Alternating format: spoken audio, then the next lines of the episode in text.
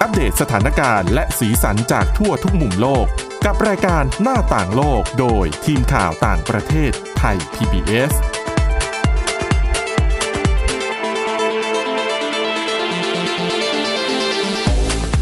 สวัสดีครับ ต้อนรับคุณผู้ฟังสู่รายการหน้าต่างโลกกับทีมข่าวต่างประเทศไทย PBS นะครับ วันนี้พบกับคุณกรีนจิราวัตรมาสุข และผมก้าวพงศธรสุขพงศ์ครับ ครับผม สวัสดีฮะ วันนี้เราก็เน้น ไปที่เรื่องเดิมเรื่องที่เรายังโควิดเกาะติดกัน19อนะครับยู่อ่าใช่ตอนนี้เรากำลังพยายามหาข้อมูลหลาย ๆ อย่าง ทั้งวิธีเยียวยารักษาสภาวะจิตใจครับของคนที่จะต้องทำงานที่บ้านนานอืมๆถึงแม้ว่าตอนนี้จะมีมาตรการผ่อนปลนออกมาเยอะแยะมากมายก็ตาม แต่ว่ามันก็ ทำให้ดีขึ้นในระดับหนึ่ง แต่ว่าถามว่าตอนนี้หลาย ๆ หน่วยงานก็ยังคงมาตรการของ work from home เอาไว้ ใช่ เราเห็นภาคธุรกิจบางส่วนเนี่ยก็เริ่มกลับไปทำงานกันตั้งแต่วันที่ 1 พฤษภาคมแล้วนะฮะ คือคือช่วงต้นเดือนพฤษภามา ก็เริ่มทยอยกลับไปทำงาน แต่ว่าสำหรับคนที่ยัง work from home อยู่ คุณกรีนก็มีคำแนะนำมาฝากด้วยนะคครัรับบผม วันนี้เราจะพูดกันถึงเรื่องแรกก็คือเรื่องของ PTSD PTSD คืออะไร PTSD ก็คือโรคเครียดหลังจากผ่านเหตุการณ์ร้ายแรง หรือว่าเหตุการณ์ที่ทำให้สภาวะจิตใจของเราเนี่ยเผชิญกับความตึงเครียด จนเกิดความกังวลวิตกกังวลโดยไม่ทราบสาเหตุ อาจจะเป็นหลาย ๆ ครั้งที่ภาพหลอนในอดีตหรือว่า ความฝันร้ายบ่อยๆอะ มันมาทำร้ายเรานะฮะเป็นโรคที่สามารถเล่นงานเราได้แบบเรื้อรังก็คือสำหรับคนที่เป็นโรคเนี้ย จะฝันร้ายทุกคืนทุกคืนทุกคืนทุครักบคืนย้ำๆอยู่อย่างนั้น โดยเฉพาะผู้ที่เพิ่งผ่านเหตุการณ์กระทบกระเทือนจิตใจมา เช่น อุบัติเหตุ การโจมตีของผู้ก่อการร้ายหรือการถูกทำร้ายอะตอนนี้อาจจะเริ่มสงสัยว่าแล้วบอกว่าเกริ่นเอาไว้ว่าจะพูดเกี่ยวกับโควิด -19 แล้วโควิด -19 มันเกี่ยวอะไรล่ะโควิด -19 อะมันก็ถือว่าเป็นเหตุการณ์ร้ายแรงพอที่จะทำให้เราเกิดโรค PTSD ได้ ครับ จากปัจจัยหลายอย่างเนาะจากปัจจัยหลาย ๆ อย่างฮะ ทำไมถึงคิดว่าอย่างนั้น เพราะว่าเมื่อปีอ่าคศ 2003 เนี่ยครับที่โรคซาร์กำลังระบาดเนี่ย บุคลากรทางการแพทย์และผู้คนที่กักตัวอยู่บ้านน่ะ ก็มีการบันทึกแล้วก็บันทึกเหล่านั้นน่ะ ก็แสดงอาการ PTSD ออกมาอย่างได้เห็นอ่าอย่างเห็นได้ชัดครับนะฮะอ้างอิงอันนี้เขาไม่ได้ระบุฟันธงไปว่า อันนี้คืออาการของ PTSD แต่ว่าจากการอ่านบันทึกแล้วก็คำวินิจฉัยของแพทย์เนี่ยมันคือแนวโน้มของการเป็น PTSD ครับเขาบอกว่ามีการสอบถามความเห็นของผู้เชี่ยวชาญหลายท่าน ถึงแม้ว่ามันจะไม่เคยได้รับการยอมรับว่า อันนี้เป็นโรคเอ่อคนคนเนี้ยคนกลุ่มเนี้ยเป็นโรคนี้ แต่ว่าปฏิกิริยาที่แสดงออกมามันใช่นะฮะยกตัวอย่างเอ่อถ้าเป็นช่วงเนี้ย กลุ่มคนที่จะเสี่ยงมากก็คือคือกลุ่มที่ work from home บุคลากรทางการแพทย์ ที่เป็นด่านหน้าของการให้บริการ บุคลากรทางการแพทย์เสี่ยงที่จะเป็นโรค PTSD ได้ยังไง เขาบอกว่าเอ่อบุคลากรทางการแพทย์เนี่ยจะต้องพบเจอกับผู้คนที่สูญเสียคนรักครับ หรือสูญเสียงานประจำหรือว่ามาด้วยอาการหนักอย่างเป็นประจำเพราะฉะนั้นเนี่ยมันเกิดอาการจิตตกได้อืม เขาบอกว่าอาจจะมีกลุ่มผู้ที่มีประวัติการบาดเจ็บก่อนหน้า พวกเขาอาจจะมีความเสี่ยงสูงที่จะพัฒนาโรคนี้ได้อย่างเหลือหลัง หมายถึงว่ามีบาดแผลทางจิตใจมาก่อน แล้วพอมาเจอกับสถานการณ์โควิดเนี่ย ก็ทำให้มันเรื้อรังแล้วก็แสดงออกอย่างรุนแรงมากขึ้นนะฮะเขาบอกว่าถึงแม้ว่า เราจะไม่ได้รับผลกระทบโดยตรงจากโควิด -19 อย่างเช่นการติดเชื้อจนถึงแก่ชีวิต แต่ว่าโรคระบาดระดับโลกเนี้ยเออระระดับโลก อย่างโลกเนี้ยนะฮะก็สามารถสร้างแรงกดดันให้กับชีวิตของเราอันนี้ปฏิเสธไม่ได้ครับนะครับเพราะว่าแต่ละคนแต่ละคนที่ประสบกับโควิด -19 ประสบกับสภาวะต่างๆ เนี่ยมันต่างกันอืมอย่างของเราเรายังมาทำงานปกติ แต่ว่าปัจจัยเสี่ยงของเราก็คือเราทำงานกันแบบทีมข่าวอะฮะเพราะฉะนั้นมันก็จะมีผู้สื่อข่าวที่ออกไปวิ่งหาข่าว อะไรอย่างเงี้ยออกไปภาคสนามบ้างก ลุ่มคนกลุ่มนั้นก็จะเกิดความเสี่ยง ถามว่าตัวพวกเขาเครียดไหมเครียดนะ ทุกคนเครียดนะครับใช่ แล้วพอกลับเข้ามาสถานีเนี่ย มันก็มีโอกาสถ้าเกิดว่าเขาไปรับเชื้อมาเขากลับมาที่นี่เขาก็มีโอกาสที่จะแพร่กระจายเชื้อหรืออีกบางกลุ่มก็คือคนที่อาจจะต้องว่างงานในครับช่วงนี้ผมไปนะครับ ก็ทำให้เกิดความเครียดได้ เพราะว่าตัวอย่างมีให้เห็นอย่างในอินเดียเนี่ย คนที่มีอาการของโรคเนี่ยเพิ่มสูงขึ้นมาก ครับผม เขาบอกว่า การป้องกันไม่ให้เกิดโรค PTSD ในช่วงของการระบาดของโควิด -19 เนี่ย หลักๆเลยก็คือ ติดตามข่าวสารให้น้อยลง ครับ หากข่าวที่ได้ยินได้เห็นหรือว่าได้อ่านทุกวันทำให้เรารู้สึกแย่หรือว่ารู้สึกวิตกกังวล ลองหยุด ลองหยุดอ่าน ลองหยุดเสพสื่อ ครับเราก็ถามกับตัวเองว่า สิ่งที่เรากำลังติดตามอยู่เนี่ย มันช่วยอะไรในชีวิตเราจริง ๆ ได้ไหม อืม อืม หรือกำลังทำให้เรารู้สึกหดหู่ลงกว่าเดิมเนี่ย ก็หยุด เพราะการศึกษาเนี่ยบอกว่าเพียงแค่เราดูรายงานข่าวเกี่ยวกับสถานการณ์หรือว่าเหตุการณ์ที่กระทบกระเทือนจิตใจเนี่ย ไม่ว่าจะเป็นข่าวอุบัติเหตุเหตุการณ์ยิง หรือว่าโรคระบาดขนาดใหญ่เนี่ย ก็สามารถทำให้เกิดอาการเฉียบพลันได้อืมมันจะเป็นเหมือนกับว่าฝังเข้าไปในจิตใจ ใช่นะฮะเขาบอกว่าทางที่ดีที่สุดเลย ถอดปลั๊กตัวเองออกจากข่าว หยุดเสพสื่อ หันไปทำอะไรที่ทำให้ตัวเองรู้สึกช้าลง เพราะนั่นเป็นสิ่งที่ทำให้สมองผ่อนคลายและเห็นผลได้ชัดเจนที่สุด และก็อย่าอย่าลืมที่จะทำให้ชีวิตเนี่ยมันยืดหยุ่นแม้ว่าขณะนี้เนี่ยกำลังจะเผชิญกับกำลังเผชิญกับความยากลำบากมากขนาดไหนก็ตาม แต่ว่าเขาเชื่อว่าแต่ละคนนะมีกลไกในการรับมือที่แตกต่างกันอืมสำหรับโลกนี้นะ อย่างเช่นงานอดิเรกอืมก็ควรที่จะ ทำแล้วก็เน้นย้ำอีกข้อหนึ่งข้อสุดท้ายว่า อย่ากลัวที่จะขอความช่วยเหลือจากคนรอบข้างหรือจิตแพทย์อืมอันนี้เป็นข้อแนะนำของเขา อย่างที่บอกครับว่า เขาก็แนะนำให้เราไปหางานอดิเรกทำหรือว่าอะไรเงี้ยอย่างนั้นวันนี้ผมก็ยกมาอีกเรื่องหนึ่งละกัน เป็นเรื่องที่เราสามารถดูแลตัวเองได้ง่าย ๆ ป้องกันอาการ PSTD ได้ด้วยนะฮะ ก็คือการปลูกต้นไม้ ครับ หนึ่งในกิจกรรมที่ช่วยเยียวยาชีวิตระหว่างอยู่บ้าน work from home ได้เนี่ยก็คือการปลูกต้นไม้ในบ้านนะฮะ โดยที่ผ่านมาเนี่ยมีงานวิจัยอยู่หลายชิ้นเลยทีเดียวที่ระบุว่า กิจกรรมเช่นนี้มันดีต่อสุขภาพของจิตใจ รวมไปถึงดีต่อสมองของเราอีกด้วย หรือพูดในอีกทางหนึ่งก็คือ การได้ใกล้ชิดธรรมชาติเนี่ยมันดีต่อชีวิตของพวกเรา แต่ว่าคำว่าใกล้ชิดธรรมชาติเนี่ยจะให้เราไปเดินป่านะตอนเนี้ย มันก็ไม่ได้อะอืม การจะขับรถข้ามจังหวัดตรงนี้ก็เป็นข้อห้าม ใช่ไหมหรือว่าจะยกเต็มไปนอนในป่าอย่างเงี้ยมันทำไม่ได้อยู่แล้วในช่วงนี้นะเขาบอกว่าข้อดีข้อสำคัญเลยเนี่ยของการปลูกต้นไม้ในบ้านเนี่ยอยู่ที่การทำกิจกรรมระหว่างปลูกอืมไม่ว่าจะเป็นการพรวนดินรดน้ำต้นไม้ สอดสายสายตาเนี่ย เพื่อสังเกตความเปลี่ยนแปลงของต้นไม้แต่ละต้น มันช่วยทำให้จิตจิตของเราจิตใจของเราเนี่ย สงบนิ่ง ผ่อนคลาย แล้วก็กิจกรรมพวกเนี้ยมันทำให้ชีวิตเราเดินช้าลงกว่าปกติ อืม อืม อันนี้คุณอยู่บ้านคุณปลูกต้นไม้บ้างไหมไม่ค่อยนะครับ คือคุณพ่อคุณแม่เนี่ยจะจะเป็นจะเป็นคนนักชอบปลูกปลูกใช่อ่าอันนี้ก็ดูดูผลงานอย่างเดียว เขาบอกว่าขณะเดียวกันเนี่ย ยิ่งเมื่อเราต้องทำงานหนักๆ work from home แน่น ๆ อย่างเงี้ย รวมไปถึงต้องโฟกัสกับอะไรหลาย ๆ อย่างมาตลอดทั้งวันแล้วว่าการได้เปลี่ยนพฤติกรรมไปดูแลต้นไม้บ้าง มันจะลดปัญหาเรื่องของความเหนื่อยล้าจากการใช้สมองมากเกินไป บางคนเรียกปัญหานี้ว่าความเหนื่อยล้าและสนใจในหลายสิ่งหลายอย่าง อืมอืมเมื่อพูดถึงเรื่องของสมองแล้วการศึกษาก็จะพบด้วยว่าช่วงเวลาที่เราพักจากงาน แล้วออกไปดูแลต้นไม้นี่แหละ ที่มันจะทำให้สมองของเราผ่อนคลายลง ลดความตึงเครียดลงอืมในอีกทางหนึ่งนะฮะเมื่อ เราทำมันจนกลายเป็นกิจวัตรประจำวันรวมทั้งจดจำรายละเอียดต่างๆ ในกิจกรรมการปลูกต้นไม้ได้เนี่ย สิ่งเหล่านี้ก็ย่อมดีต่อสุขภาพ ดีกับสมองของเราในการพัฒนาเรื่องของการเก็บความทรงจำอืมและลดความเสี่ยงต่อการสมองเสื่อมไปในตัวยังไม่หมดแค่นั้นการปลูกต้นไม้เนี่ยไม่น่าจะเป็นประโยชน์ต่อการสร้างความรักใช่ไหมการแต่ว่ามันก็ส่งเสริมในเรื่องของการสร้างความรัก การเห็นคุณค่าในตัวเอง ผ่านความรู้สึกภาคภูมิใจในการที่ได้ดูแลมันจนมันเติบโตอืมอืมเขาบอกว่าช่วงหลังมาเนี้ยการปลูกต้นไม้ไม่ได้เป็นเพียงแค่งานอดิเรกของผู้คนแล้ว แต่ทางการแพทย์เนี่ยก็เริ่มมีแนวคิดเรื่องของการใช้การปลูกต้นไม้ในการบำบัดโรคบางโรค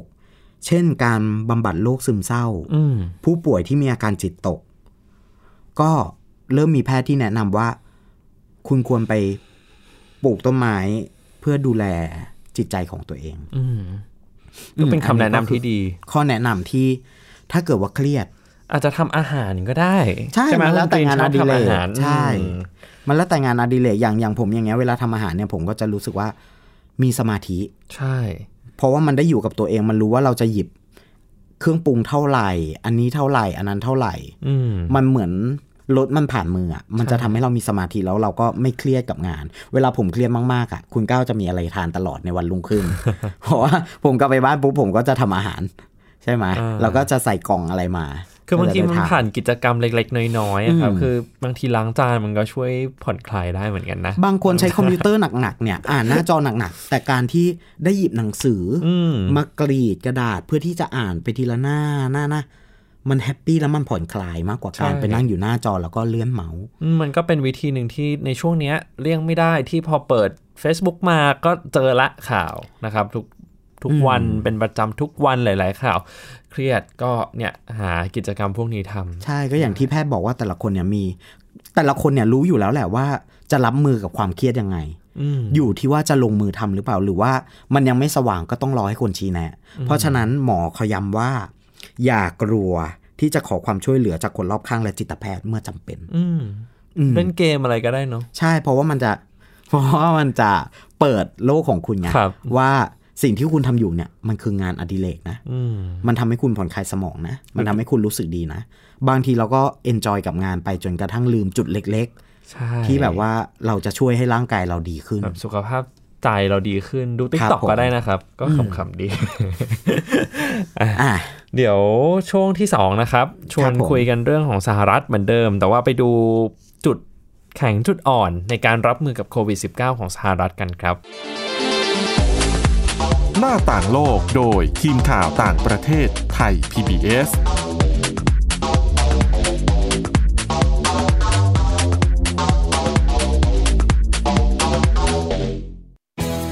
ไทย PBS ดิจิทัล Radio Infotainment for All สถานีวิทยุดิจิทัล จากไทย PBS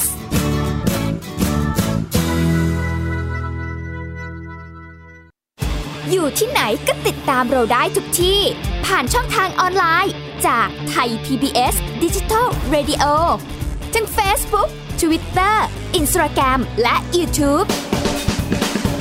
คำว่าไทย PBS Radio แล้วกดไลค์หรือ Subscribe แล้วค่อยแชร์กับคอนเทนต์ดี ๆ ที่ไม่อยากให้คุณพลาดอ้อเรามีให้คุณฟังผ่านพอดแคสต์แล้วนะ Thai PBS Application on Mobile ให้คุณเชื่อมโยงถึงเราในทุกที่ทุกเวลา ได้สัมผัสติดตามเราทั้งข่าว รายการรับชมรายการโทรทัศน์ และฟังรายการวิทยุที่คุณชื่นชอบ สดแบบออนไลน์สตรีมมิ่ง ชมรายการย้อนหลัง ข้อมูลกิจกรรมไทย PBS ร่วมเป็นนักข่าวพลเมือง รายงานข่าวกับเรา และอีกหลากหลายฟังก์ชัน ให้คุณดาวน์โหลดได้ฟรี ทุกระบบปฏิบัติการ ติดตามข้อมูลเพิ่มเติมได้ที่ www.thaipbs.or.th/digitalmedia มากกว่าด้วยเวลาข่าวที่มากขึ้น จะพัดพาเอาฝุ่นออกไปได้ครับ มากกว่า ให้คุณทันในทุกสถานการณ์ ตามที่กฎหมายดังกล่าวกำหนดเอาไว้ มากกว่ากับเนื้อหาเที่ยงตรงรอบด้านนำมาใช้ในคดีเมาแล้วขับ มากกว่าในทุกทางออกของสังคม ป้องกันไม่ให้ปัญหาเกิดขึ้น มากกว่ากับข่าวรอบวันในทุกมิติ เครนก่อสร้างเกิดอุบัติเหตุขึ้น มากกว่าด้วยการวิเคราะห์ที่ตรงจุด ความพยายามของภาครัฐที่จะแก้ปัญหา และมากกว่ากับทีมข่าวมืออาชีพ ข่าวไทย PBS ให้คุณได้มากกว่า หน้าต่างโลกโดยทีมข่าวต่างประเทศไทย PBS กลับมาสู่ช่วงที่ 2 ของรายการหน้าต่างโลกนะครับ ช่วงนี้ชวนคุยกันเรื่องแนวทางการรับมือกับโควิด -19 ของสหรัฐ ตลอด 3 เดือนที่ผ่านมาตั้งแต่สหรัฐพบผู้ติดเชื้อคนแรก จนมาถึงผู้ติดเชื้อ ที่มากกว่า1ล้านคนเนี่ยอืมคือเราก็มักจะได้ยินได้ฟังเกี่ยวกับข้อผิดพลาดในการรับมือของสหรัฐแน่ละ ทั้งเรื่องของเออระดับผู้นำที่อาจจะเพิกเฉยในระยะแรกบอกว่าโควิด -19 ก็ไม่ต่างอะไรจากไข้หวัดใหญ่ที่ระบาดในสหรัฐเป็นประจำอยู่แล้วแต่จริง ๆ แล้วเนี่ยอัตราการระบาดเนี่ยมันมันรุนแรงกว่านั้นเยอะครับนะครับสำหรับโควิด -19 แล้วก็เรื่องของการตรวจหาเชื้อ โควิด -19 ที่ล่าช้าด้วยปัญหาการขาดแคลนอุปกรณ์ทางการแพทย์ต่างๆ ปัจจัยเหล่านี้ก็เป็นปัจจัยที่อาจจะเรียกว่าเป็นข้อผิดพลาดของสหรัฐในการดำเนินมาตรการรับมือยังไม่นับรวมถึงการใช้มาตรการเว้นระยะห่างระหว่างบุคคล ซึ่งในหลายพื้นที่ก็ไม่ค่อยจะได้รับความร่วมมือจากประชาชนเท่าไหร่นะครับ แต่ว่าถ้าดูอีกมุมนึงเนี่ย ก็มีจุดแข็งของเขาเหมือนกันนะครับ จุดแข็งแรกที่อยากชวนให้คุณผู้ฟังดูก็คือ เรื่องของการจัดสรรอำนาจในการรับมือกับโควิด -19 ต้องอธิบายก่อนอธิบายง่าย ๆ เลยว่า แนวทางการรับมือกับโควิด -19 ของสหรัฐเนี่ยเนื่องจากของเขามีรัฐหลายรัฐ แล้วรัฐแต่ละรัฐเนี่ยก็มีอำนาจในการดูแลปกบริหารภายในรัฐของตัวเองอยู่แล้ว เพราะฉะนั้น รัฐบาลท้องถิ่นเนี่ยจะมีอำนาจในการตัดสินใจรับมือกับโรคระบาดนะครับ รัฐบาลกลางจะเป็นหน่วยงานที่คอยให้คำแนะนำเฉยๆ แต่ว่ารัฐบาลท้องถิ่นก็จะตัดสินใจนำมาปรับใช้อีกที ทีนี้การที่รัฐบาลท้องถิ่นมีอำนาจตัดสินใจรับมือกับการระบาดได้เอง โดยไม่ต้องรอคำสั่งจากรัฐบาลกลาง ถ้าจะปิด เมืองก็สามารถปิดได้เลยแบบนี้ทำให้บทบาทของผู้ว่าการรัฐแต่ละรัฐ มีความโดดเด่นแล้วก็ชัดเจนมากขึ้น ในการตัดสินใจดำเนินนโยบายต่างๆ เพื่อควบคุมการระบาดให้ได้โดยเร็วนะครับ ซึ่งการระบาดของโควิด -19 ก็ถือเป็นโอกาสที่จะช่วยวัดฝีมือกันด้วย ว่าผู้ว่าการรัฐคนไหนบริหารจัดการโรคระบาดได้ดี หรือว่าบางคนอาจจะขยับตัวช้า รัฐที่บริหารจัดการได้ดีเนี่ยก็คือรัฐแคลิฟอร์เนีย รัฐวอชิงตัน รัฐโอไฮโอสามรัฐเป็นตัวอย่างที่ดีนะครับ ใช้มาตรการเชิงรุก ตอนแรกคนก็วิพากษ์วิจารณ์เหมือนกันว่าจะคุมเข้มมากเกินไปหรือเปล่า แต่ตอนนี้ผลเนี่ยออกมาให้เห็นชัดเจนแล้วว่าการใช้มาตรการเชิงรุกของเขาเนี่ยสามารถควบคุมหรือว่าชะลอการระบาดของโควิด -19 ได้นะครับ ไม่ว่าจะเป็นการห้ามประชาชนออกจากบ้าน ปิด โรงเรียนมหาวิทยาลัยธุรกิจร้านค้าต่างๆ แล้วก็สามารถชะลอการระบาดได้ในเวลาที่รวดเร็วด้วย การที่ผู้ว่าการรัฐมีอำนาจในการตัดสินใจก็ถือว่าเป็นปัจจัยส่วนหนึ่งที่ทำให้แต่ละรัฐมีแนวโน้มการระบาดของโควิด -19 แตกต่างกันออกไปอย่างที่ผมบอกเมื่อสักครู่ บางรัฐขยับตัวเร็ว กราฟก็จะราบเร็วนะครับ บางรัฐที่ขยับตัวช้าเนี่ยก็ยังคงพุ่ง สูงขึ้นเรื่อยๆ อาจจะยังไม่พ้นจุดพีคด้วยซ้ำนะครับ จุดแข็งอีกอย่างหนึ่งก็คือการวิจัยแล้วก็การพัฒนาเวชภัณฑ์ ไม่ว่าจะเป็นการพัฒนาชุดทดสอบ ที่ตรวจหาเชื้อได้เร็ว การพัฒนาวัคซีน ยารักษาโรค อย่างเมื่อวันเสาร์ที่ผ่านมานะครับสำนักงานอาหารและยาสหรัฐอนุมัติให้บริษัท Gilead Sciences เป็นบริษัทผู้ผลิตยาชั้นนำของอเมริกา ใช้ยาเรมเดซิเวียเนี่ยรักษาผู้ป่วยโควิด -19 ทำไมถึงต้องใช้ยาตัวนี้ในการรักษา ก่อนหน้านี้แอนโทนี ฟาวชี ผู้เชี่ยวชาญด้านโรคติดเชื้อที่ได้รับความเชื่อถือมากที่สุดในสหรัฐเนี่ย อธิบายถึงผลการทดสอบครับ พบว่า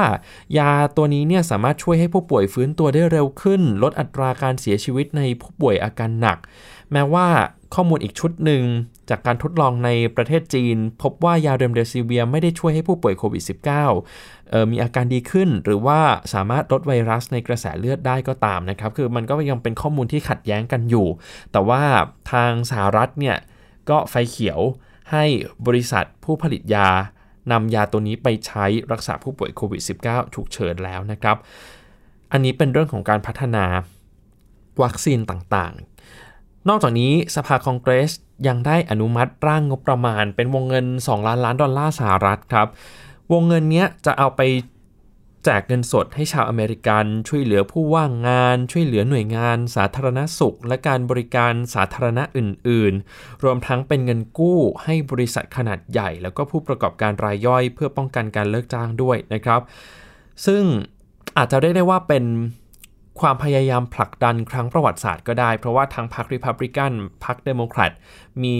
แนวโน้มความเห็นเป็นในทิศทางเดียวกันนะครับ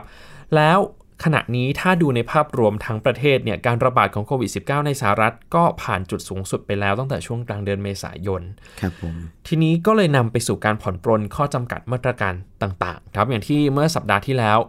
พูดทิ้งไว้ วันนี้มาดูกันว่าเขาจะผ่อนปรนยังไงนะครับ โดนัลด์ทรัมป์เนี่ยเคยเสนอแนวทางในการเปิดอเมริกาอีกครั้ง หรือว่า opening up America again นะครับ แนวทางนี้แบ่งออกเป็น 3 ระยะ ให้ผู้ว่าการรัฐนำไปประกอบการตัดสินใจ คือไม่ได้บังคับ แต่ให้ผู้ว่าการรัฐลองไปตัดสินใจดูว่า จะผ่อนปรนอย่างไรบ้าง เพื่อให้เศรษฐกิจกลับมาเดินหน้าตามปกติ โดยรัฐที่จะผ่อนปรนก็ต้องมีผู้ติดเชื้อลดลงติดต่อกันอย่างน้อย 14 วัน มีศักยภาพในการตรวจคัดกรอง ติดตามตัวกลุ่มเสี่ยงมารับการรักษานะครับ ระยะแรกเขาห้ามรวมตัวกันตั้งแต่ 10 คนขึ้นไป ก็คือยังเข้มงวดอยู่ ให้สนับสนุนให้ทำงานจากบ้าน ปิดโรงเรียนต่อไป ส่วนโรงพยาบาลร้านอาหารจำพวกนี้เนี่ยเปิดได้ แต่ต้องมีมาตรการเว้นระยะห่างที่เข้มงวดนะครับ ระยะต่อมาก็คือห้ามรวมตัวกันตั้งแต่ 50 คนขึ้นไปผ่อนคลายมากขึ้น ประชาชนเดินทางไปทำกิจธุระที่ไม่จำเป็นได้ เปิดโรงเรียนได้นะครับ แล้วก็อนุญาตให้โรงพยาบาลต่างๆ เนี่ยกลับมาให้บริการทางการแพทย์แก่ผู้ป่วยทั่วไปได้ตามปกติ ส่วนระยะ ที่ 3 เลยก็คือประชาชนกลับมาใช้ชีวิตได้ตามปกติ ยังคงใช้มาตรการด้านสาธารณสุขอย่างเข้มงวดนะครับ เช่น ตรวจคัดกรองโรค ติดตามตัวกลุ่มเสี่ยง แล้วก็เว้นระยะห่างทางกายภาพ พวกนี้ยังคงใช้ต่อไป ซึ่งก็คิดว่ามันเป็นสิ่งที่อีกหลาย ๆ ประเทศก็จะใช้ด้วยเหมือนกันครับนะครับผมอย่างที่หลาย ๆ คนคุ้นกันในชื่อว่า new normal หรือว่าภาวะปกติใหม่อืมทีนี้ก็ก็เป็นเรื่องที่น่าติดตามเหมือนกัน เพราะว่า หลาย ๆ คนคุณเชื่อว่าคุณผู้ฟังเนี่ยได้ยินได้ฟังเรื่องข้อเสียหรือว่าจุดด้อยของสหรัฐมาเยอะละ แต่ว่าจริง ๆ แล้วเนี่ยก็มีก็มีเรื่องที่น่าสนใจแล้วก็ครับผมสามารถนำมาเรียนรู้ได้เหมือนกันนะครับ จากการถอดบทเรียนของสหรัฐ ถึงแม้ว่าจะเป็นประเทศที่ขยับตัวช้า ก็จริงแต่ว่าก็ก็มีหลาย ๆ อย่างที่เราสามารถนำมา ต่อยอดได้เหมือนกัน โดยเฉพาะเรื่องของการพัฒนาพัฒนาวัคซีนต่างๆ เนี่ยไม่ใช่เฉพาะแต่ Gilead Sciences เท่านั้นนะครับ อย่าง Johnson Johnson ก็เป็นอีกบริษัทหนึ่งที่กำลังเร่งพัฒนาวัคซีนด้วยนะครับ มีมีมหาเศรษฐีอีกหลายคนอย่างบิลเกตก็ก็จะลงทุนในเรื่องนี้ด้วยใช่ไหมใช่คุณฮะกรีน อืมก็ก็เป็นความร่วมมือกันในหลายๆ ภาคส่วนที่ต้องการชะลอการระบาดของโควิด -19 ให้ได้โดยเร็วนะครับ แล้วก็ตอนนี้เดิมทีเนี่ยเขาคาดการณ์กันว่า โหตัวเลขผู้เสียชีวิตจะพุ่งสูงมาก แต่ว่าไปดูล่าสุดของมหาวิวิทยาลัยวอชิงตันเนี่ยถ้าถึงเดือนสิงหาคมนี้ ตัวเลขผู้เสียชีวิตสะสมน่าจะอยู่ที่ประมาณ 60,000 กว่าคนอืมแต่ว่าทั้งหมดทั้งมวลก็ยังถือว่าสูง นะครับ โดยถ้าเปรียบเทียบกับสงครามเวียดนามเนี่ยตอนสงครามเวียดนามมีผู้เสียชีวิตไป 58,200 คนผมแต่ตอนนี้โควิด -19 ทำให้สหรัฐมีผู้เสียชีวิตสูงกว่าในช่วงสงครามเวียดนามแล้วด้วยนะครับ อีกมุมหนึ่งที่น่าสนใจก่อนจากกันไปก็คือเรื่องของการตัดสินใจของผู้นำสหรัฐคือในสายตาคนภายนอกอาจจะวิพากษ์วิจารณ์โดนัลด์ทรัมป์ว่าโอ้โหทำไมตัดสินใจ เป็นในในเชิงที่แบบเห็นแก่สหรัฐเป็นหลัก แต่ว่าถ้าเราย้อนกลับไปดูนโยบายของผู้นำสหรัฐคนนี้ตั้งแต่แรกก็ตั้งคืแต่อเขาหาเสียงอเมริกาไว้ first นะครับใช่ฮะการที่ใช้กฎหมายสมัยสงครามเกาหลีมาบังคับให้ภาคเอกชนสหรัฐผลิต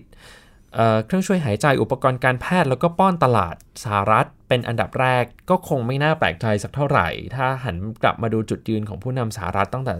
ต้น ว่าต้องเอาประเทศตัวเองมาเป็นอันดับแรกนะครับ ก็คือพยายามทำให้ชาวอเมริกันได้รับอุปกรณ์ทางการแพทย์อย่างเท่าเทียมกันครับนะผมยังไม่นับรวมถึงการลงนามคำสั่งฝ่ายบริหารที่ห้ามระงับการออกกรีนการ์ด หรือว่าบัตรอนุญาตใบอนุญาตสำหรับผู้ที่ต้องการเข้ามามีถิ่นพำนักถาวรในสหรัฐเป็นเวลา 60 วัน เพื่อป้องกัน การมาแย่งงานคนอเมริกันที่กำลังตกงานกันเยอะเนี่ย ก็ถือว่าเป็นอีกนโยบายหนึ่งเหมือนกันที่แน่แหละพยายามหาเสียงด้วยในช่วงขวดเลี้ยวหัวต่อทางการเมืองแบบนี้นะครับ แต่ว่าผมสิ่งที่ต้องติดตามต่อไปก็คือปัญหาเศรษฐกิจหลังจากโควิด -19 เนี่ย อาจจะทำให้ชาวอเมริกันบางส่วนสูญเสียความมั่นใจในตัวผู้นำคนนี้ไป ซึ่งมักจะชูเรื่องความแข็งแกร่งทางด้านเศรษฐกิจมาโดยตลอด อันนี้ก็ถือเป็นโจทย์ใหญ่ของรัฐบาลสหรัฐชุดปัจจุบันเหมือนกันนะครับครับผมเอาละครับก่อนจากกันไปคุณผู้ฟังสามารถกลับไปฟังย้อนหลังได้ในพอดแคสต์นะครับเซิร์ชว่าเอ่อรายการหน้าต่างโลกนะครับก็สามารถเข้าไปฟังเรื่องราวที่คุณกรีนผม แล้วก็ทีมข่าวต่างประเทศไทย PBS คนอื่นๆนำมาเล่าให้คุณผู้ฟังฟังกันได้ครับ สำหรับวันนี้หมดเวลาแล้วนะครับ เราทั้งสองคนลาไปก่อนสวัสดีครับ สวัสดีครับไท Thai PBS podcast. View the world via the voice.